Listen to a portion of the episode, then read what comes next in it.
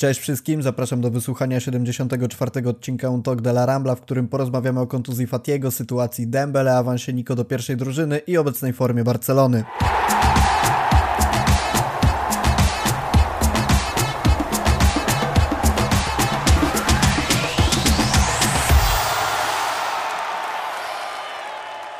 Czeka nas dzisiaj przebrnięcie przez kilka bieżących tematów. Może nie będziemy skupiać się na jednym konkretnie, tylko właśnie rozdrobnimy sobie to, co dzieje się obecnie w Barcelonie na takie mniejsze części i mamy nadzieję, że mimo braku takiego wiodącego tematu, ten podcast zachęci Was do tego, żeby dać łapkę w górę, zasubskrybować kanał, a być może nawet odwiedzić naszego Patronite'a, gdzie za cegiełkę finansową możecie wesprzeć naszą działalność. Zapraszamy serdecznie. W dzisiejszym odcinku gościem jest Piotr Baleja. Siemanko Piotrek. Dzień dobry, dobry wieczór.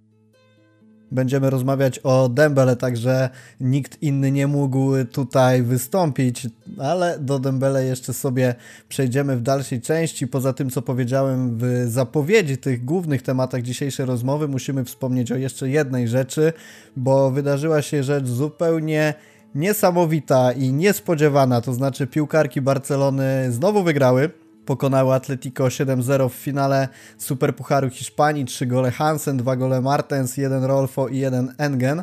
E, jeżeli mielibyśmy w jakikolwiek sposób zdefiniować formalność, to myślę, że gra e, tych dziewczyn jest na pewno najlepszym odwzorowaniem tego, czego, jeżeli coś nieuniknionego ma się stać. E, ciekawy aspekt jeszcze na koniec tego meczu, kiedy e, piłkarka Atletico Torresia wróciła na murawę po wyleczeniu guza mózgu po blisko trwającej 700 dni przerwie. Weszła na boisko w 85 minucie i taki bardzo pozytywny akcent, bo poza tym, że dostała opaskę e, chciałem powiedzieć kapitana, ale oczywiście zachowamy odpowiednie słownictwo, czyli kapitanki.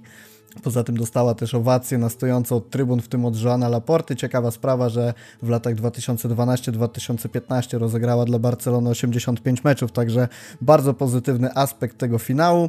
Myślę, że też warto wspomnieć o tym, że żeńska sekcja Barcelony, piłki nożnej Barcelony jest obecnie oczywiście na pierwszym miejscu w lidze hiszpańskiej z 17 wygranymi na 17 meczów, 4 stracone gole przy 98 strzelonych, to myślę całkiem satysfakcjonujący wynik. Tym bardziej myślę należy skwitować uśmiechem to, że żadna z e, zawodniczek nie znalazła się w drużynie roku 2021. No ale cóż, myślę, że to najlepiej pokazuje w jakiej części ciała powinniśmy mieć nagrody indywidualne w piłce nożnej, ale o tym już dosyć. Przejdźmy sobie. Chyba, że chcesz coś dodać, Piotrek? Tak, ja chcę tylko powiedzieć, panowie, zdrowie pani. Otóż to, tak przy piątku myślę, że będzie trzeba odpowiednio świętować to wydarzenie. Natomiast przejdźmy sobie do spraw mniej oczywistych, jak wygrywanie wszystkiego, co się da przez e, piękny panie z Barcelony. Zacznijmy sobie może od, od Ansu, bo dlaczego nie? W spotkaniu z Atletikiem wydarzyło się coś, przed czym drżeli wszyscy kibice Barsy, to znaczy z grymasem bólu i łzami na twarzy z boiska zszedł prawdopodobnie największy talent obecnej kadry Barcelony, czyli oczywiście Ansu. E, Piotrek, jak ty podchodzisz do tej sytuacji? Czy jest to coś, co powinno martwić kibiców, czy raczej powinniśmy podejść do tego tak, że jest to wciąż młody zawodnik, te kontuzje są jakimś elementem jego rozwoju i bądź co bądź, wszystko się wyprostuje i możemy liczyć na szczęśliwy finał i regularność tego zawodnika? Bardzo bym chciał, e, żeby to był szczęśliwy finał i E, żeby Ansu wrócił i pozamykał e, twarze pewnym ludziom, którzy gdzieś starają się go porównywać z, z Viniciusem. Problem niestety jest duży i, i boję się, że tak łatwo nie będzie z Ansu. Ja niestety po, tutaj już któryś raz będę w tym podcaście pierwszy raz, później wytłumaczę, dlaczego będę drugi raz złym prorokiem, ale w którymś z poprzednich podcastów mówiłem o tym, że bardzo się boję o zdrowie Ansu, że że on się nam trochę posypie jak, e, jak Kluivert kiedyś, tak? Ta, ta kontuzja kolana i Kluivert nigdy nie wrócił do, do swojej formy. Ansu tutaj też boryka się z tymi kontuzjami bardzo mocno i, i boję się, że e, po prostu jego kariera zostanie, zostanie zniszczona przez te urazy, bo tak, jest młodym zawodnikiem, miał duże obciążenia, ale to nie jest normalne, żeby tak młody zawodnik łapał kontuzję tak często. Myślę, że ten sezon jest już chyba pod każdym względem spisany na straty, bo, bo śmiejemy się, że nam został e, do wygrania Puchar Gampera. Jest jeszcze ta, ta nieszczęsna Liga Europy, ale tak naprawdę wydaje mi się, że powinniśmy naprawdę spokojnie podejść do, do tematu Ansu i Pedriego, żeby na nich chuchać, dmuchać, e, bo wiemy, że e, obaj ostatnio mocno kuleją, jeżeli chodzi o, o zdrowie. Mają za sobą, szczególnie Pedri, dużo minut, Ansu więcej gdzieś siedzenia po, po tych gabinetach. Jeżeli mam być szczery, ja bym wolał nawet nie zobaczyć do końca sezonu Ansu, E, niech on się wyleczy, niech dojdzie do zdrowia, niech zbuduje odpowiednią e, masę mięśniową, chociaż jak chyba ty nawet to zauważyłeś e, po wejściu w którymś, w którymś meczu, że, że Ansu wygląda trochę, trochę lepiej, trochę lepiej jest zbudowany fizycznie. Gdzieś bym w tą stronę patrzył, żeby może on się trochę obudował, trochę, trochę żeby ten organizm też przyzwyczaił się bardziej do tego wysiłku, nie wrzucać od razu na głęboką wodę, bo jest to niewątpliwie chyba największy talent od, od czasów Messiego. To może być wielki piłkarz. Nie możemy pozwolić, żeby, żeby zniszczyły go kontuzje, a na razie niestety e, no, wygląda to po prostu bardzo źle. O tym, że wolałbyś go nie zobaczyć e, już w tym sezonie, a, a żeby się wyleczył porządnie, to trochę inne zdanie ma te, na ten temat sam piłkarz, bo As podał bodajże jako pierwszy yy, dziennik hiszpański, że, że sam piłkarz nie jest przekonany do tego, czy poddać się operacji, poprosił o więcej czasu na przemyślenie tego tematu, natomiast Mundo Deportivo dosłownie przed chwilą podało informację, że Fati wybrał tę drogę leczenia, tę, tę zachowawczą, czyli yy, nie podda się operacji, natomiast te, te działania medyczne, których ja niestety nie jestem w stanie nazwać profesjonalnie, wykluczą go z gry na około 6 do 10 tygodni, czyli można zakładać, że w tym, w tym wariancie leczenia jeszcze na jakąś końcówkę tego sezonu by wrócił. Natomiast ja się zastanawiam, czy nie przywołać tutaj po prostu przykładu Samuela Umtitiego, który na podobne e, leczenie się zdecydował i jak się skończyło, to wiemy, bo ja uważam, że w przypadku Titiego mówiliśmy o zawodniku z absolutnie potencjałem na to, żeby był najlepszym obrońcą na świecie. Zresztą były też takie głosy, że przez pewien okres był takim obrońcą, a, a jak się to skończyło, to wszyscy wiemy. No jest to ewidentnie piłkarz już jakiejś drugiej kategorii wypychany z klubu. Zastanawiam się, czy, czy tak jak ja uważasz, że mimo wszystko Fati nie powinien poddać się operacji i jednak już nawet patrząc na całościowo na jego karierę, bo my gdzieś to rozważamy cały czas w takiej perspektywie tego sezonu, czy pewnie kolejnego. Natomiast to jest chłopak, który ma 19 lat, rocznikowo 20, ale pamiętajmy, że on jest z końca grudnia, jak dobrze pamiętam.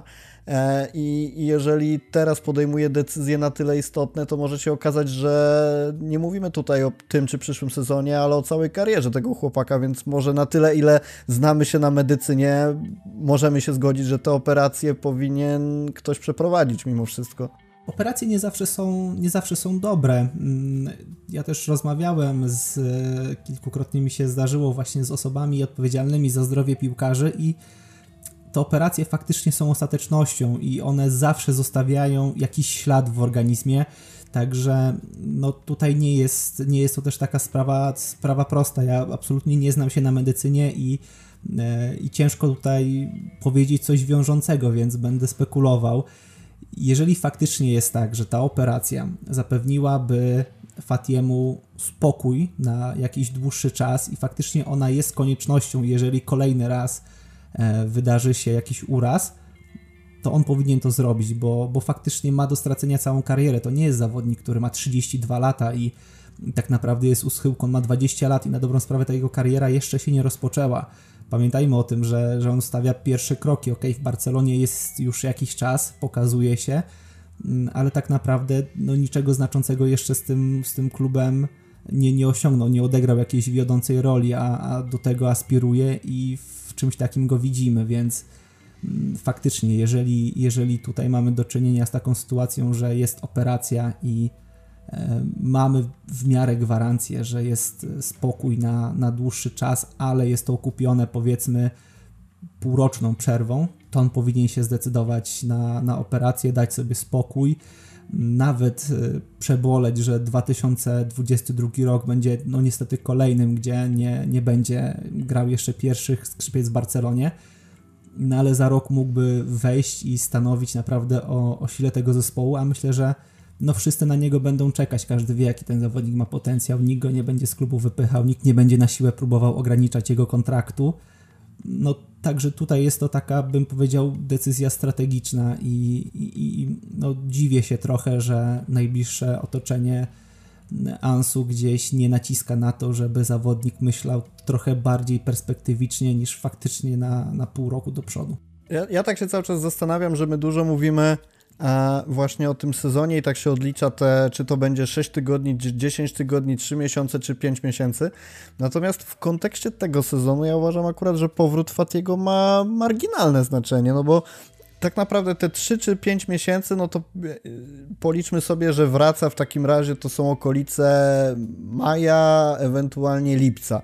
Powiedzmy sobie szczerze, że Barcelona w okolicy maja to już nawet w poprzednich sezonach raczej grała o nic, ewentualnie te mecze były wiadomo jakie i, i nawet jak zdarzała się tam walka o mistrzostwo, no to powiedzmy wracający po kontuzji Fati na ten okres majowy nie byłby wzmocnieniem kadry. No, ja rozumiem, że to jest wybitny chłopak, który potrafi wejść w meczu z Realem i strzelić gola na 2-2, mimo że długo nie grał w piłkę. Oczywiście, że tak, ale z drugiej strony no, no nie jest to coś takiego, po czym wchodzisz na boisko i jakby dajesz gwarancję zespołowi, bo równie dobrze może się okazać, że wszedłby w jakimś ważnym meczu, jeżeli takie w ogóle będą i, i po prostu nie pokaże nic, ryzykując tym samym, nie wiem, no nawrót kontuzji czy, e, czy, czy jakiś tam, jakieś późniejsze problemy, bo też Ferran Abad, z którym skonsultowało się Mundo Deportivo, czyli no jakiś tam też specjalista od medycyny, e, powiedział, że w przypadku, to jest oczywiście news, który znajdziecie u nas na FC Barsa.com, że w przypadku tej operacji oczywiście ten, ten okres rehabilitacji, znaczy rozbratu z piłką jest od 3 do 5 miesięcy, natomiast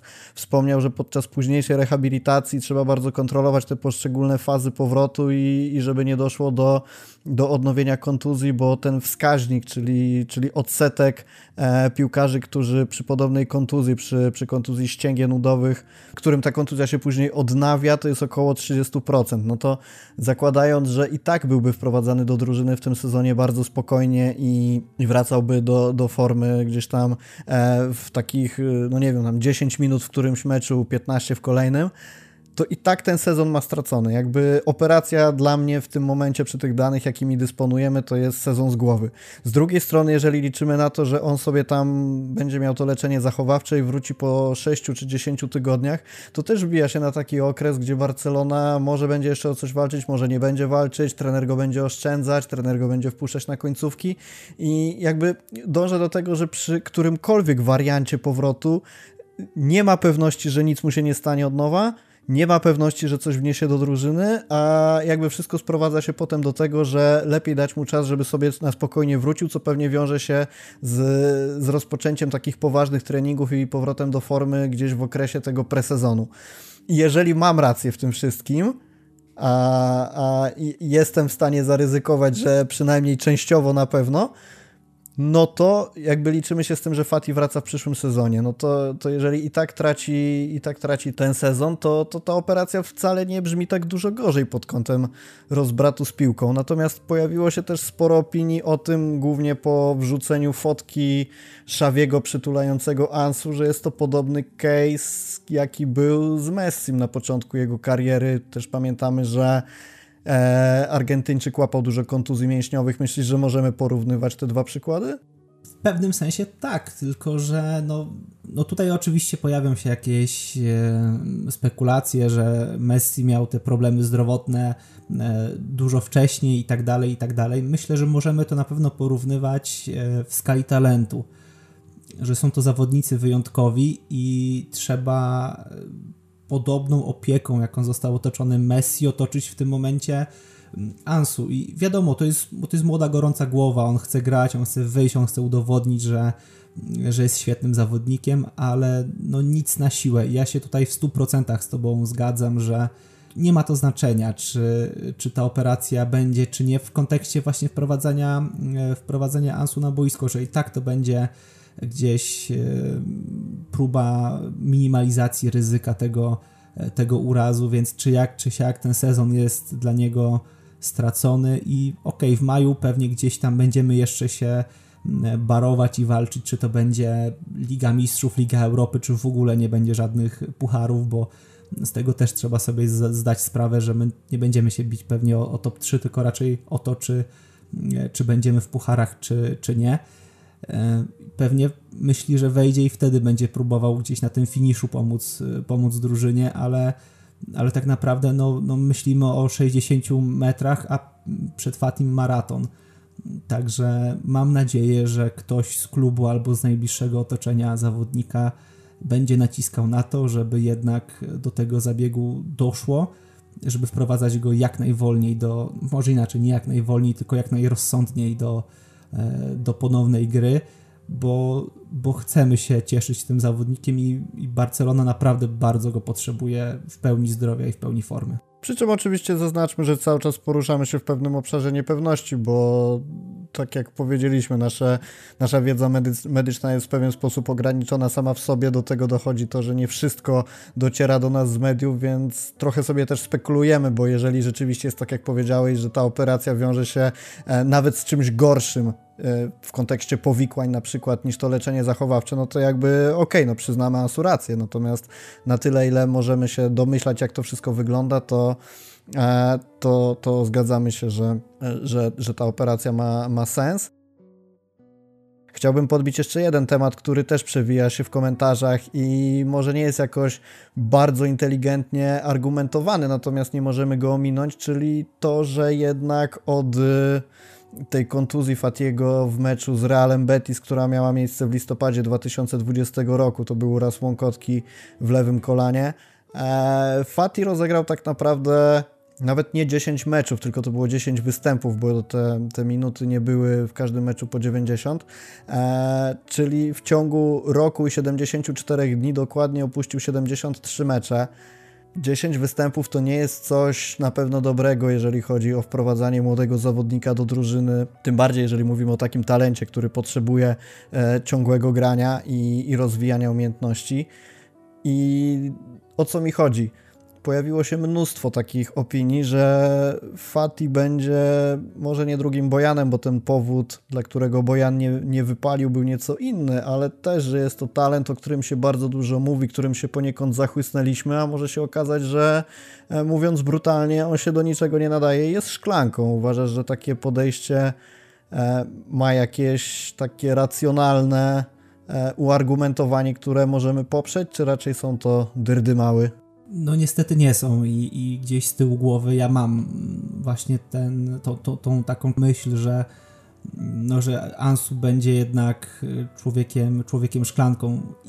Boję się tego, bo, bo ten facet ma niesamowity potencjał. To jest, to jest wonderkid na, na jakiego no, rzadko możemy, możemy trafić. I to, że mieliśmy Messiego, a teraz Ansu, no to to jest jak wygrać, nie wiem, dwunastkę w dużym lotku, gdzie się wygrywa szóstkę.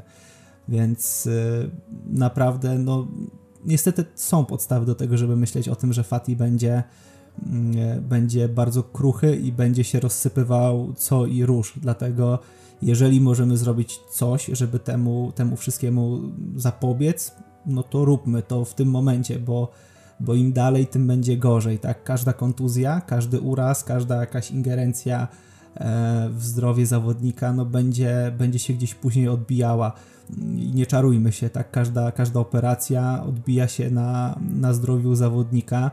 E, tym, że gdzieś pewnie to wszystko będzie w karierze skrócone, tak? No, nie, nie ma siły na to, że jakaś operacja, ingerencja chirurgiczna czy cokolwiek innego nie odbije się w przyszłości na zdrowiu. Także jeżeli w tym momencie możemy w jakiś sposób zapobiegać, jeżeli teraz może być zrobiona ta, ta operacja, róbmy to, jedźmy z tym i faktycznie, jeżeli to pomoże, no to, to idźmy, ale no, ciężko jest mi o tym, o tym wszystkim mówić, bo tak jak wspominałeś, ta, ta wiedza nasza medyczna jest, jest dosyć ograniczona i, i możemy tylko się poruszać w takiej sferze mm, chcieństwa, a, a chcielibyśmy, żeby, żeby z tym zawodnikiem było wszystko super i żeby ta, ta myśl e, o nim, e, że jest szklanką, gdzieś okazała się złudna. Tutaj przypomina mi się, był kiedyś taki zawodnik, bodaj Jonathan Woodgate się nazywał, jeżeli dobrze to nazwisko wymawiam. Świetny obrońca, ale grał nawet w Realu Madryt, później, później gdzieś tam Liga Hiszpańska, chyba Liga Angielska, Tottenham.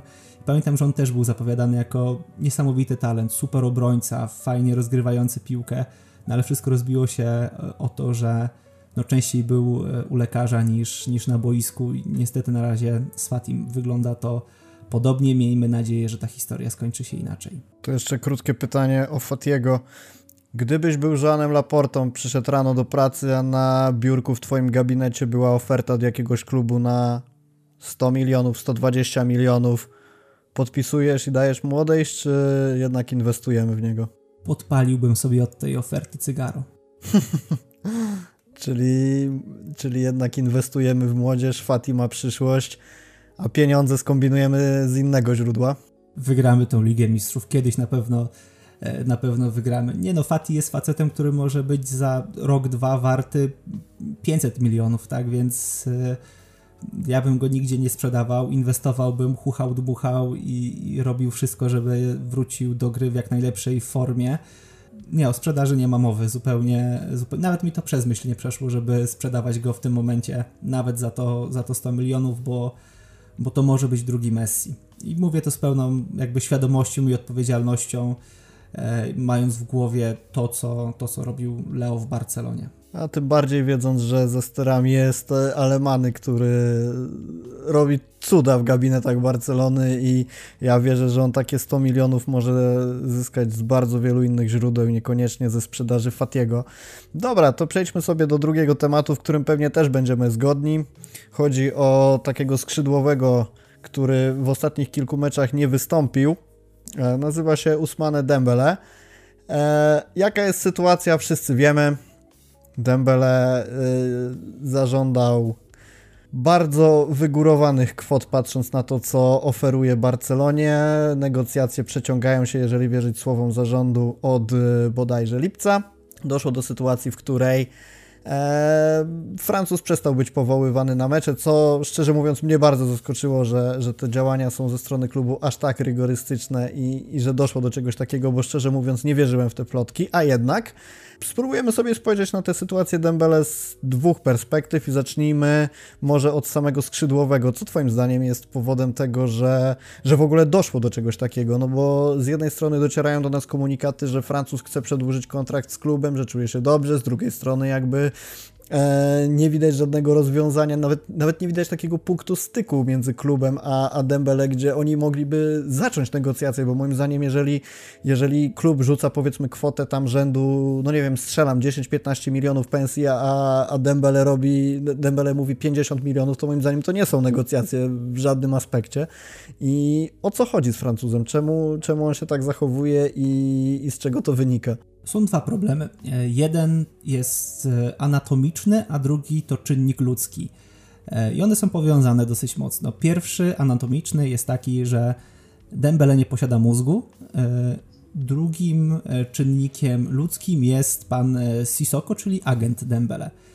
Mm, zawodnicy, którzy nie mają mózgu, niestety zbyt mocno polegają na swoich agentach. Mieliśmy przykład Donnarummy w, w Milanie, który nawet nie chciał słowem rozmawiać z e, Paolo Maldinim i jedyną odpowiedzią na, na każde pytanie było dzwoń do Mino. Tu jest podobnie. Dembele może by chciał zostać w tej Barcelonie, ale szczerze, ja myślę, że Dembele nie zdaje sobie sprawy, jaka jest różnica między 15 a 50 milionów. Ja mu się wydaje, no parę złotych tam euro więcej. E, no na to wszystko wskazuje niestety, a Dembele nie jest zawodnikiem, który jest wart nawet tej swojej obecnej pensji, która e, oscyluje w granicach 12 e, milionów, więc, więc co dopiero mowa o jakichś 15, a 50 to już w ogóle zapomnijmy.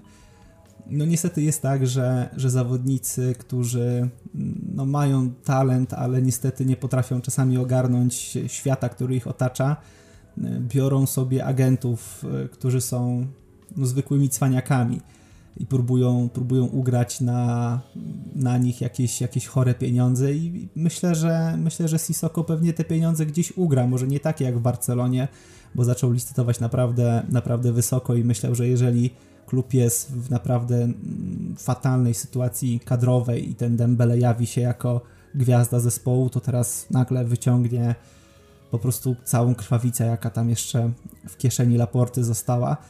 No ale tak nie będzie, tak nie będzie, bo, bo wydaje mi się, że za sterami tego klubu w końcu są ludzie, którzy mają łeb na karku, jest, jest Szawi, który widzi, że ten zawodnik tak naprawdę niewiele wnosi do, do, do zespołu. Ja pamiętam, to jest ten drugi raz, kiedy okazałem się tym, tym prorokiem, bo pamiętam jak kilka miesięcy temu rozmawialiśmy o Dembele i wszyscy chcieli mu dawać szansę, a ja chciałem go jak najszybciej odpalić, bo, bo ten zawodnik przez moment nawet nie wyglądał na kogoś, kto może wziąć na swoje barki ciężar e, gatunkowy, jaki niesie ze sobą bycie liderem Barcelony. Stoiczkow pięknie powiedział, że on Barcelony nie rozumie i to nie jest, za, to jest zawodnik, który nie zrozumiał tego klubu, a żeby być liderem, żeby grać naprawdę dobrze, no to trzeba zrozumieć klub. Dembele tego nie potrafi, nie zrobił, no i dodatkowo jest szklanką, która się po prostu rozbija co i róż, więc y, no, dla mnie nie ma żadnych podstaw, żeby na jakichkolwiek warunkach przedłużać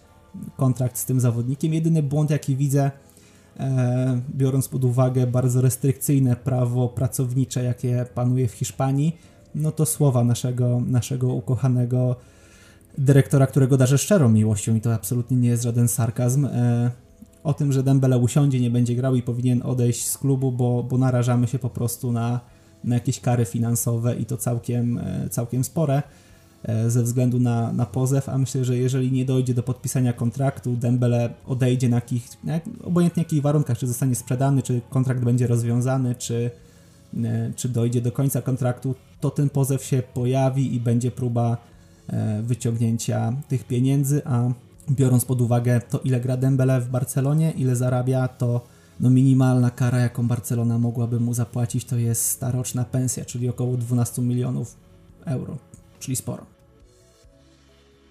Bardzo mi się podobało rozwinięcie problemu anatomicznego i myślę, że e, trzeba to będzie jakoś wywlec na tytuł. Natomiast e, kilka rzeczy, wiesz, co, co do samego Stoiczkowa, to też podobała mi się wypowiedź e, jednego z dziennikarzy hiszpańskich, którzy powiedzieli, że lekarzem, który powinien podjechać do domu Dembele i zobaczyć, czy rzeczywiście cierpi na problemy żołądkowe, powinien być Kristo Stoiczkow. I myślę, że to byłoby na pewno, na pewno ciekawe spotkanie tych, tych dwóch osób o, o jakże odmiennej mentalności, natomiast Stoiczkow powiedział, rzeczywiście ja uważam, że powiedział prawdę, tylko to też problem, sądzę, leży trochę głębiej, bo, bo, bo, bo Stoiczkow powiedział to tak jakby z takim wysyceniem tego charakterystycznego dla niego e, DNA Barcelony, że, że Dembele nie rozumie klubu, nie rozumie gdzie jest, nie rozumie e, czym jest duma Katalonii i tak dalej, i tak dalej. Natomiast mnie w problemie Dembele uderza jeszcze jedna rzecz, bo nikt od niego nie wymaga tak naprawdę tego, żeby był oddany temu klubowi, żeby tam całował herb, żeby nie wiem co jeszcze robił, żeby się biczował jakimiś nie wiadomo jakimi postami w social mediach, mówiąc, że uwielbia ten klub i kibicował mu od dziecka. Jakby absolutnie nikt od tego nie wymaga. Nikt nie chce, żeby on był kimś więcej niż takim typowym najemnikiem, który zarabia i ma strzelać gole. Piłka to też, piłkarz to też zawód i jakby dla mnie to jest wszystko spoko. Tylko w całej tej sytuacji masz piłkarza, który od lipca przeciąga negocjacje, no i, i, ile to już, ponad pół roku, rzucając rzeczywiście warunki, które są absolutnie nie do spełnienia, czy to pod względem finansowym, patrząc na, na to, w jakiej sytuacji jest Barca, czy to patrząc na to, na co zasługuje w ogóle Dembele, no bo tak jak powiedziałeś i tak jak ja powiedziałem, no jakby te, te kwoty nijak się mają do tego, co on pokazuje na boisku. I jeżeli rzeczywiście zależy mu na pieniądzach, a z drugiej strony uważa, że jest tak dobry, jak jest dobry, no to jakby sytuacja jest prosta. No, zależy ci na kasie, zerwij negocjacje, nie zawracaj tyłka klubowi i rozstań się w jakichś sensownych sensownych warunkach i mnie się wydaje, że kibiców przede wszystkim to uderza, że to jest takie bzdurne przeciąganie liny, które wiadomo jakie ma zakończenie, a jednocześnie klub daje mu już tyle szans, samo to podsuwanie kolejnych ofert to jest jakby litowanie się nad gościem, który absolutnie na to nie zasługuje. No ale cóż, jakby widać już jak to się zakończy i tak jak powiedziałem, bardzo mnie cieszy to, że klub nie powoływał go na klub, czy też powiedzmy precyzyjniej Szawi nie powoływał go na kolejne mecze, bo e, przede wszystkim według mnie wyznacza to taką jasną granicę między tym, co się dzieje teraz, a co się działo zarządów Bartomeu, bo podejrzewam, że gdyby za sterami nadal był ten pajac, to musielibyśmy się zgodzić na warunki Dembele, dostałby siedmioletni kontrakt, służbową furę i nie wiem co jeszcze, karnet na siłownię i voucher do pyszne.pl. Tort z salami. Mogłoby tak być. Eee, dlatego no, no zupełnie absurdalna sytuacja i no, tak jak też powiedziałeś, to ile wynika z działalności agentów moim zdaniem też, też bardzo, bardzo znacznie wpływa na, na to wszystko, co się dzieje. Eee, natomiast patrząc z perspektywy klubu też pojawiły się różne opinie i no pojawiły się takie głosy, że mimo wszystko klub powinien wykorzystać jego bądź co bądź potencjał do tego, że coś tam w piłkę grać potrafi, że jest tak jak wielokrotnie podkreślamy szybki w zasadzie no nic więcej, no ale szybki jest, że czasem gdzieś tam w okolicy tej bramki kopnie, e, a rezygnujemy tak naprawdę w bardzo no, ważnym, może nie pod kątem tytułów, ale pod kątem takiego budowania e, jakiejś przyszłości zawodnika, który no rzeczywiście może coś by wniósł. E, może nie długofalowo, no bo pewnie i tak nie przetrwałby tego kolejnego okna transferowego, ale do lata coś może by ugrał i nie uważasz, że zamiast wysyłać go na trybuny lepiej byłoby wykrzesać z niego to, co się da, a potem na tyle, ile to możliwe w pokojowych warunkach się rozstać? Powiedziałbym, że tak. Jeżeli te negocjacje przebiegałyby w jakiejś ludzkiej atmosferze z poszanowaniem rozumu i godności człowieka, ale tak nie jest. Dembele się wykazuje kompletną niesubordynacją, kompletnie ma w tyłku klub, kolegów i kibiców i moim zdaniem wpuszczanie Dembele w pierwszym składzie, czy na jakieś 5 minut do, do, do końca, no, no to byłby objaw braku szacunku dla, dla wszystkich. Już nawet nie biorąc pod uwagę tego, że, że no z jakiegokolwiek punktu widzenia to jest nieopłacalne. Zawodnik, który odchodzi, ma być ogrywany, a, a na ławce sadzamy ludzi, którzy mm, w jakiejś dłuższej perspektywie mogą, mogą nam zrobić robotę. No, ten sezon jest stracony, tak jak powiedziałem. Pewnie walka będzie o, o puchary, ale czy Dembele by nam w tej walce jakoś wydatnie pomógł? No, no nie sądzę, bo do tej pory nam nie pomagał w niczym. Raczej przeszkadzał więc, więc nie wydaje mi się, żebyśmy jakoś specjalnie skorzystali na tym, że on będzie grał. Od dłuższego czasu nie przepadam za tym zawodnikiem i, i to, że on został wysłany na trybuny i jest mu z tego powodu źle, to jest miód na moje serce. Tak, jestem złym człowiekiem. Nie wiem, czy nazwałbym to byciem złym człowiekiem, bo ja też się uśmiechnąłem, jak zobaczyłem, że nie jest powoływany i że spędzi kilka kolejnych tygodni na trybunach z takiej. E, czy jakby jest mi obojętne to, gdzie on potem pójdzie, jak skończy i, i szczerze mówiąc nie za bardzo mnie to interesuje. Natomiast... Życzę mu Tottenhamu. Natomiast yy, patrząc na samo to, że że Barcelona tak bardzo wyraźnie odcina się od tych y, rządów Bartomeu takimi działaniami, jakby to mnie bardzo cieszy. A w ogóle, wiesz co, ciekawy temat jest tego jego przejścia do Ligi Angielskiej, bo ja uważam, że on się tam totalnie nie sprawdzi. To znaczy, wiem, że trochę porównywanie Ligi Angielskiej do Ligi Hiszpańskiej jest obrośnięte takimi stereotypami, mówienie, że tam to sama walka fizyczna w Hiszpanii to tylko ta w cudzysłowie tiki-taka podania i w ogóle tu się gra łatwiej, tu, tu to nikt nigdy faulu na oczy nie widział, a w angielskiej to zaraz go połamią.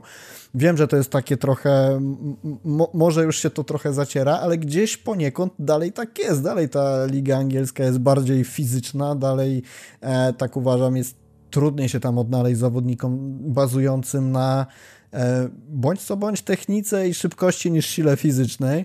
Więc ja bym się nie zdziwił, gdyby się okazało, że Dembele przejdzie do tej ligi angielskiej, czy to do Tottenhamu, Newcastle, gdziekolwiek indziej, gdziekolwiek mu zapłacą to, to ile chce i, i skończy się tak, że ten chłopak po prostu przepadnie. I zastanawiam się, czy to też nie jest powód tego, że on w jakiś sposób z jednej strony mówi, że, że chce odejść, znaczy mówi tak, wiesz, niewypowiedziane słowo, ale wiadomo, że chce odejść, a z drugiej strony jednak w Barcelonie ma trochę taki status, że tu mogą na niego liczyć. No, no ciekawa sytuacja, natomiast e, ja się bardzo cieszę, że, e, że, że jakby kończymy przygodę z tym człowiekiem, bo to ile kosztował, to ile zaprezentował, a ile przy okazji nam kibicom dał powodów do tego, żeby e, mówiąc bardzo eufemistycznie, podważać jego profesjonalizm, to jest coś, coś tragicznego. No, jeżeli mówimy o tym, że miał zastąpić Neymara, to raczej nie.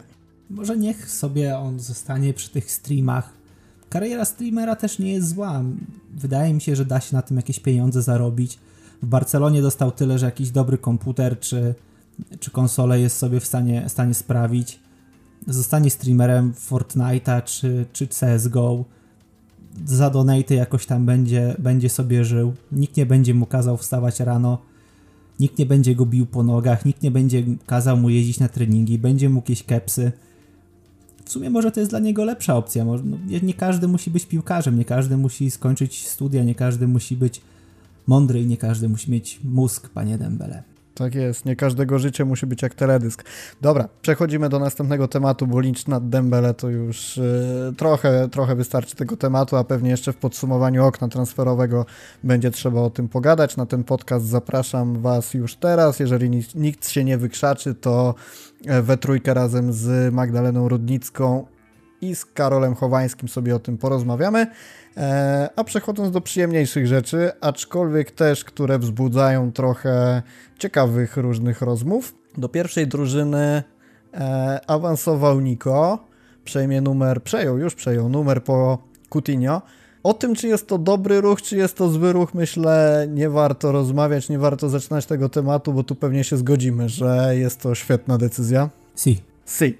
To zadam pytanie wprost. Czy awans Niko do pierwszej drużyny oznacza, że latem będziemy się żegnać z Busquetsem albo z Frankiem? Jeżeli mielibyśmy się z kimś żegnać, to wolałbym, żebyśmy się żegnali z Busquetsem, bo dla mnie De Jong jest jeszcze do, e, do odzyskania, ale nie jestem, też nie jestem przekonany, żebyśmy się tutaj musieli z kimś, e, z kimś żegnać. Zobaczymy, jak będzie e, wyglądało to, to letnie okienko, choć myślę, że będzie bogate, patrząc co, co robi pan y, Alemanii, to, to, to myślę, że będzie bogate okienko transferowe, mimo wszystko.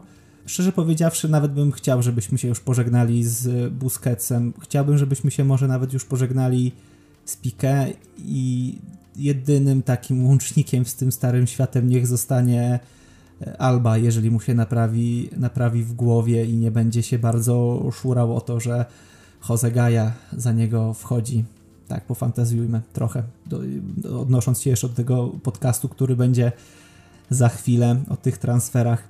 A tak już całkiem, całkiem serio, y, nie wiem, wydaje mi się, że nie jest to, nie jest to konieczne, że nie, nie specjalnie musi tak być.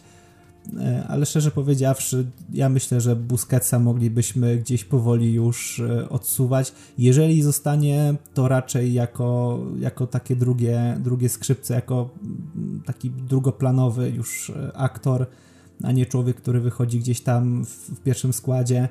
Wolałbym, żebyśmy ogrywali tych, tych młodych zawodników albo sprowadzili po prostu kogoś, kto będzie mm, nieco bardziej perspektywiczny niż dziadkowaty Busquets. Mimo, że jest to fantastyczny zawodnik, to, to już powinniśmy też się z nim pożegnać. Fantastyczny zawodnik, ale ja też się zgadzam z tymi, którzy piszą, że e, jego pozycję powinien zająć Franki. I ja rozumiem oczywiście te wszystkie głosy, które tam przelatują już od bardzo dawna, w zasadzie od transferu De Jonga do Barcelony, że z jednej strony przez jakiś czas występował nie na swojej pozycji, że była to trochę inna, inna pozycja niż, niż w Ajaxie, tylko z drugiej strony też mam wrażenie, że on rzeczywiście był sprowadzany jako następca Busquetsa, gdzieś to wszystko się rozmyło.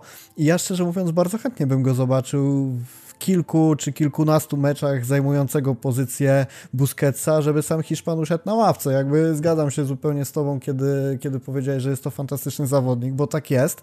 Tylko pierwsza rzecz, no nie będziemy na nim budować kadry na przyszły sezon. No nie oszukujmy się, że jakkolwiek dobry by nie był, to gdzieś ten jego koniec kariery w Barcelonie zbliża się wielkimi krokami, a jeżeli mamy decydować się teraz, czy zostawiamy Busquetsa, czy Frankiego, no to jakby to decyzja, postawienie w tym momencie na wyrzucenie Frankiego, to jest rezygnacja z jednego i drugiego, no bo kwestia jednego czy dwóch sezonów jak Busquetsa nie będzie. A ja podobnie jak ty uważam, że z Frankiego jeszcze można bardzo dużo wykrzesać i no szczerze mówiąc liczę na to, że Xavi to zrobi. I też ten mecz z Deportivo Alaves pokazał, że e, jeżeli Franki e, gdzieś odnajdzie tę swoją dobrą formę, bądź zalążki dobrej formy, to potrafi dobrze się pokazać na boisku, czego efektem też jest e, gol zdobyty na wagę trzech punktów. Może nie było to najbardziej ekwilibrystyczne uderzenie, które będzie pamiętał do końca życia, bo to jednak gdzieś tam dobra wystawka Ferrana Torresa mu to zapewniła, a on tylko dopełnił dzieła. No ale jednak jakiś tam efekt tego wszystkiego jest i jeszcze myślę o tym, że trudno nam będzie znaleźć tak naprawdę sensowne zastępstwo wobec formy Frankiego może nie brzmi tak super logicznie, ale gdzieś musimy mieć w głowie to, że, że nie każdy teraz do Barcelony będzie chciał przyjść, nie każdy zawodnik, który ma wielki potencjał, e, będzie się godził na transfer, biorąc pod uwagę taki dopiero rozwijający się projekt sportowy i pewnie gwarancję niezbyt wysokiej pensji. Dlatego tak, jeżeli chodzi o, o Frankiego, to, to jak najbardziej ja bym go jeszcze zostawił. Tak jak też wspomniałem w jednym z poprzednich podcastów, e, zgadzam się z tym, że Barcelona powinna nauczyć się lepiej sprzedawać zawodników pokroju Frankiego. Jeżeli już absolutnie z niego rezygnujemy, no to to wcześniej niż później, żeby te pieniądze za niego wyciągnąć, natomiast uważam, że jeszcze to nie jest ten moment i, i Franki powinien w Barcelonie jeszcze co najmniej ten jeden sezon zostać i, i dopiero wtedy go oceniać, tym bardziej po przepracowaniu pełnego presezonu przez Szawiego z drużyną. A co do Niko, to ja mam tylko nadzieję, że on będzie trochę rzadziej grał na prawym skrzydle, bo marnuje się tam ten chłopak, nie ma parametrów i profilu zawodnika, który powinien tam występować i szczerze mówiąc trochę mnie dziwi, że, że on się tam pojawia, równie, równie bardzo mnie to dziwi jak Araujo grający na lewej obronie, no ale tam o ile to rozumiałem poniekąd, że, że jest to efekt jakiejś tam konieczności, o tyle jeżeli chodzi o Niko, no to nie za bardzo. Ja bym chciał, żeby ten chłopak przede wszystkim grał, ogrywał się, występował w jak największej liczbie meczów, bo podobnie jak jego młodszy brat Gavi ma olbrzymi potencjał, żeby w tej jedenastce Barcelony zameldować się na dłużej. Nie będziemy tutaj pewnie wchodzić w buty Piotrka Guzińskiego, który opisałby nam to bardzo dobrze i, i przytoczył przykłady pewnie tam z czasów, kiedy ten chłopak miał po 10 lat, ale już na podstawie tego, co w Barcelonie pokazuje ta siła fizyczna, to jak potrafi operować piłką, to jak czasami wychodzi spod pressingu, no to naprawdę robi wrażenie. I no też, też mówiliśmy o tym, że w Barcelonie czasami brakuje fizyczności fizyczności w środku pola, no to ja uważam, że kiedy, kiedy tę fizyczność tracimy przez Busquetsa, to Niko w takich momentach mógłby ją nadrabiać i to pod tym względem na pewno ten, ten chłopak się sprawdzi. E, o jedną rzecz cię chciałem zapytać. Być może jest to efekt mojej niewiedzy i czegoś, co przeoczyłem, także popraw mnie, jak taki, taki news się pojawił. Natomiast ja byłem przekonany, że pierwszym do wejścia do pierwszej drużyny mimo wszystko będzie Gavi i jeżeli niczego nie przeoczyłem, to wydaje mi się, że powodem, dla którego Niko wskoczył pierwszy, jest to, że z Gawim jeszcze negocjują umowę, a, a z Niko mieli sprawę załatwioną i chcieli to zrobić jak najszybciej. Z tego, co widziałem dzisiaj, ta umowa chyba jeszcze z Niko e, nie jest podpisana, ale ona gdzieś tam jest faktycznie na, na etapie finalizacji. E, jeżeli niczego nie, nie, nie przegapiłem, wydaje mi się, że ona ma być, ma być domknięta jakoś w miarę jakoś w miarę, w miarę szybko. Faktycznie gdzieś z Gawim są te, te negocjacje, więc nasz, e, nasz stan wiedzy jest e, w tym momencie dosyć podobny. No to napiszcie w komentarzach, jeżeli mylimy się we dwóch i coś nam umknęło. E, dobra, w takim razie jeszcze jeden temat nam został dosyć E, szybki, ale też istotny, patrząc na to, co się działo, czy to na Twitterze, czy to na Rambli, bo wyjdę od tego, co ja też wspomniałem gdzieś tam na Twitterze, że forma Barcelony będzie się wahać, waha się i, i, i te, te mecze raz będą lepsze, raz gorsze. Natomiast już się pojawiły takie komentarze, że z Realem to zagraliśmy super mecz, a, a za chwilę z Atletikiem czy z Deportivo Alaves beznadziejnie i przestajemy, że jakby Barcelona stanęła w miejscu, że ten rozwój już nie jest tak dynamiczny jak na początku tego, co pokazywał, e, tego, co pokazywała pod wodzą Szawiego.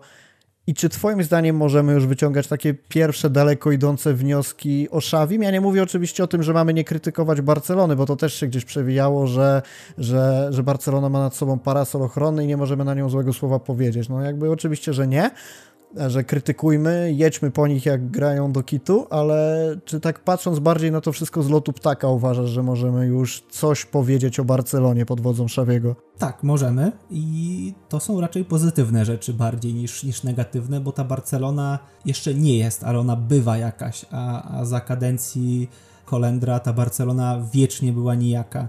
Więc, więc widać, że jakiś, jakiś ruch jest, tylko pytanie, czy, czy Xavi jakby pozostanie ten jakiś tak sinusoidalnie, czy, czy, czy tą jakość wprowadzi, e, wprowadzi już na stałe.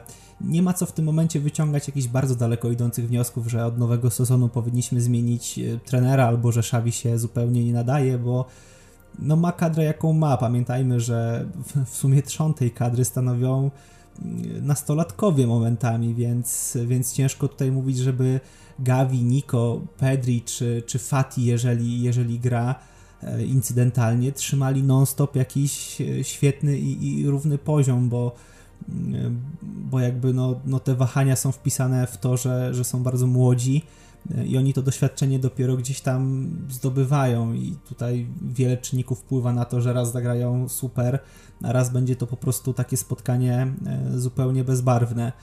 Więc no, na pewno nie jestem po stronie, żeby zagłaskiwać Szawiego, Barcelonę i wszystkich dookoła, no ale też nie zgodzę się na to, żeby już wieszać na nich psy i powiedzieć, że no to jest wszystko, na co stać ten, ten zespół i, i, i tyle. To się wszystko będzie, będzie rozwijało, tak? No musimy poczekać na, na transfery, musimy poczekać na e, okres przygotowawczy, niech Xavi znajdzie w końcu trochę czasu na to, żeby wprowadzić jakieś głębsze rozwiązania taktyczne, a nie tylko takie doraźne, które kształtują się w, w trakcie sezonu i są tak naprawdę potrzebą chwili. Ta drużyna musi gdzieś zbudować e, swój taki taktyczny trzon, znaleźć jakiś swój konkretny styl, bo, bo nie czarujmy się, że, że pewnie duże zmiany e, w tym obszarze też będą zachodzić. Także no nie, ja bym ani nie popadał w jakiś hura optymizm, że na pewno będzie dobrze i w przyszłym sezonie lecimy po mistrza. E, nie popadał też bym w wisielczy nastrój, że e, o matko, jest, jest fatalnie. Jest dobrze. Wydaje mi się, że jest, jest dobrze. Jesteśmy na, na takim kursie, że ta Barcelona ma przyszłość. Widać, że e, Xavi potrafi wypatrzeć potencjał u zawodnika, rozwijać ten potencjał, a to jest bardzo istotne.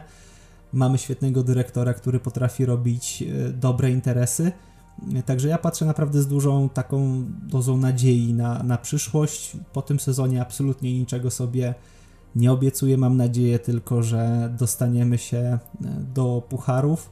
To nawet nie musi być Liga Mistrzów. Szczerze powiedziawszy, jeżeli Barcelona skończy na piątym miejscu, to nie będzie dla mnie jakiś olbrzymi, e, olbrzymi dramat. Faktycznie, no finansowo będzie trochę, go, będzie dużo gorzej.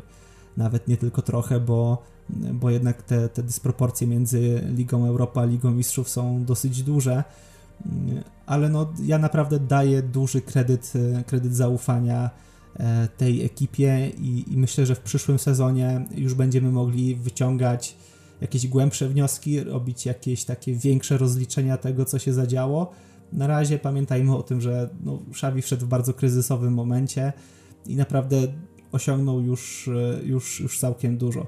Także rączki na kołderkę i poczekajmy jeszcze trochę.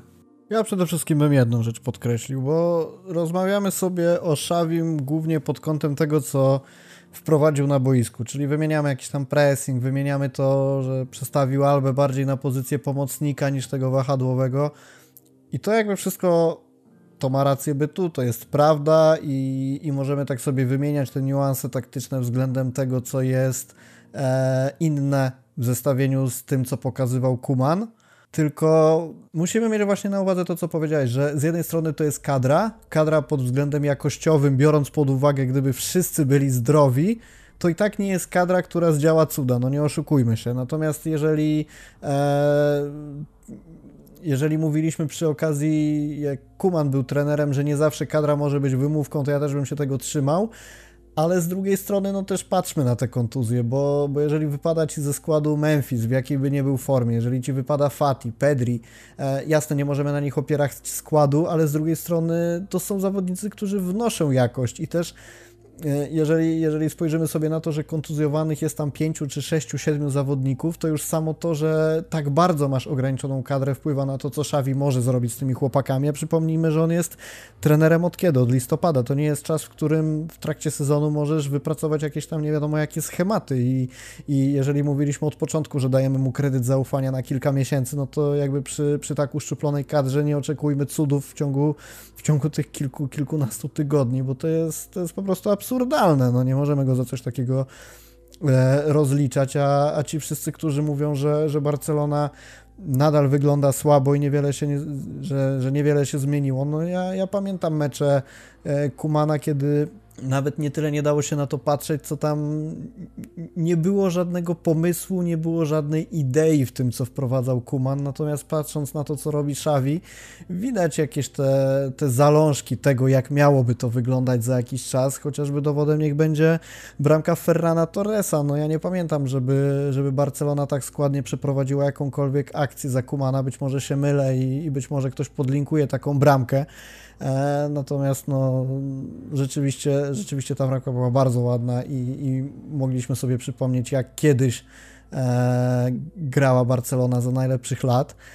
E, natomiast odchodząc od tych niuansów taktycznych, bo się rozgadałem, że one nie mają znaczenia, a, a gadam o nich dłuższą chwilę, ja bym przede wszystkim wskazał w pracy Szawiego inną rzecz. To, że ta drużyna na poziomie mentalnym, jakimś takim psychologicznym, ma wreszcie ładunek emocjonalny i taką agresję sportową i chęć wygrywania, która być może nie może być w pełni wyzwolona na boisku, no bo brakuje intensywności, brakuje przygotowania fizycznego, ale nawet porównując sobie ten mecz, chociażby czy to Bayern nie będzie dobrym przykładem, bo Bayern to Bayern, ale przywołajmy ten mecz przegrany z Benficą w Lidze Mistrzów, gdzie drużyna poza tym, że sportowo wyglądała beznadziejnie, to mentalnie leżeliśmy.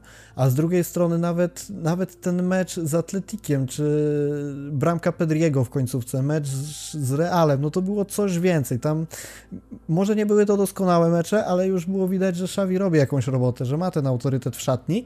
Z drugiej strony pojawił się na, nie pamiętam czy na Ramli, czy pod którymś artykułem komentarz komentarz komentateiro, pozdrawiamy bardzo serdecznie. E, na koniec podcastu odniesiemy się jeszcze do tego, bo jest to bardzo ciekawe zdanie, skwitowane innym komentarzem, że jeden z użytkowników dawno nie widział tak inteligentnej wypowiedzi u nas i, i szczerze mówiąc do mnie to poniekąd trafiło, dlatego taka wisienka na koniec, czy też tam truskawka. E, mianowicie komentarz był o tym, że Xavi wyciągnął bardzo dużo z drużyny w tych pierwszych tygodniach pracy bazując na takim entuzjazmie drużyny, że wreszcie coś się zmienia, że ten e, Kuman jest zwolniony, że wraca legenda do klubu, że ktoś, kto doskonale zna Guardiolę, filozofię Cruyffa i ten długo, bardzo długo wyczekiwany Xavi wraca do klubu, a teraz zaczynają wychodzić jego braki, ta e, nieumiejętność jakaś taktyczna, nie brak doświadczenia na poziomie europejskim. Nie, nie sądzisz, że to też może być powód tego, dlaczego ta drużyna w oczach wielu nie rozwija się w takim tempie, w jakim powinna? No, oczywiście, że tak. No, z tą drużyną rośnie. No, nie czarujmy się, że jest to jakiś super doświadczony e, trener, bo, bo tak naprawdę prowadził e, do tej pory jakąś jedną drużynę w niezbyt, niezbyt dobrej lidze, mówiąc eufemistycznie. Wzięliśmy go trochę na takiej fali entuzjazmu, o której powiedziałeś, no ale nie pozostaje nam nic innego niż, e, niż wierzyć. Ja widzę naprawdę no, dużą poprawę w stosunku do tego, co co było, ale wszystkiego nie da się zrobić w trakcie sezonu, bo, bo pamiętajmy o tym, że przygotowania są często stricte pod rywala i, i nie da się takich ogólnych schematów wypracować w trakcie kilku tygodni, czy nawet kilku, kilku miesięcy, grając regularnie tydzień w tydzień mecze, bo to jest trochę inna, inna praca. I na, na taką pracę, żeby, po, żeby zbudować ten kręgosłup, przyjdzie czas. I wtedy dopiero zobaczymy, czy, E, czy Xavi naprawdę potrafi zbudować e, drużynę. W tym momencie jest e, taka resuscytacja i trochę to wszystko wychodzi. Pacjent żyje, ma się na razie dobrze, ale czy go postawimy na nogi, czy pacjent zacznie z powrotem biegać, to, to, to jeszcze się okaże. Co do tego, że, że faktycznie na początku była taka fala entuzjazmu, tak, no przyjście, przyjście Szawiego było takim otwarciem okna w dusznym pokoju, bo tam nawet po przyjściu Laporty trochę jeszcze się e, trochę jeszcze się tego smrodu zbierało, bo, bo był problem z odejściem z odejściem Kumana, były jakieś dziwne historie z, z finansami i tak dalej, i tak dalej, więc odejście Messiego, więc z tego naprawdę dużo się zbierało i od przyjścia Szawiego tak naprawdę wiele rzeczy zaczyna się układać e, po, po myśli kibiców, piłkarzy czy, czy zarządu, więc myślę, że naprawdę dajmy czas temu człowiekowi, nie wyciągajmy w tym momencie jakichś pochopnych wniosków, że jest źle albo jest, jest bardzo dobrze. To ma jakiś kierunek, widać, że, że Szawi potrafi trenować i rozliczajmy go, nie wiem, za rok dopiero o tej porze, nie wiem, umówmy się, wklepmy sobie datę 24.01.2023. Możemy wtedy nagrać kolejny podcast i, i wtedy zrobimy konkretne rozliczenie, czy Szawi się do czegoś nadaje, czy nie. W tym momencie wygląda to dobrze i, i ja naprawdę jestem dobrej myśli. Zresztą pamiętam, że też te kilka miesięcy temu, jak rozmawialiśmy o przyjściu Szawiego, to mówiłem, że e, w okolicach początku roku zacznie się już biadolenie, że, e, że jest źle, bo niczego nie, bo nie wygrywamy wszystkiego, bo, bo przegraliśmy mecz z Realem, bo nie ma nas w Lidze Mistrzów i tak dalej, i tak dalej. Pewnie biadolenie będzie jeszcze większe, jak zleje nas na poli i w lutym e, nasi kibice będą częstymi gośćmi w sklepach monopolowych po kolejnych ciężkich meczach E, więc myślę, że, że na, na, naprawdę luty będzie apogeum biadolenia, a później będzie już, już tylko lepiej. Także dajmy czas, bądźmy, bądźmy spokojni, bądźmy dobrej myśli, dobrej wiary, że za rok odpalimy i to ludzie w białych koszulkach będą oglądać nasze plecy. I że my w kolejce do tych sklepów, o których wspomniałeś, będziemy stali nie po to, żeby zapijać smutki, ale otwierać szampana w drodze po albo kolejne tytuły, albo świętowanie już tych, które osiągnęliśmy. Bardzo medyczny podcast tam wyszedł. Najpierw omówiliśmy sobie kontuzję Fatiego, potem, jak to słusznie nazwałeś, zgłębiliśmy anatomię Dembele, a na koniec resuscytowaliśmy Barcelonę. Także bardzo przyjemnie myślę. Możemy śmiało kończyć i życzyć naszym słuchaczom miłego dnia, chyba że jeszcze chcesz coś dorzucić na koniec. Nie, chyba co miałem powiedzieć, to, to powiedziałem. Nawet powiedziałem pewnie trzy słowa za dużo, także na dzisiaj koniec. Wytknął nam. Jak coś powiedzieliśmy nie tak, to internet nas rozliczy. Dzięki wielkie, że byliście z nami w tym odcinku. Kolejny e, jubileuszowy, 75. Jeżeli macie pomysły na to, co moglibyśmy poruszyć w tym podcaście, tak jak powiedziałem, będzie dotyczyć transferów dokonanych, niedokonanych i pewnie poruszymy sobie też temat tego, jak będzie wyglądać kształtowanie drużyny Barcelony w przez kolejne pół roku i czego możemy się spodziewać po letnim oknie transferowym. E, Halanda jak najbardziej poruszymy, to możecie mieć e, zagwarantowane. Dzięki Piotrek, że byłeś i mam nadzieję słyszymy się wkrótce. Dzięki bardzo, do usłyszenia. Do usłyszenia, Siemka.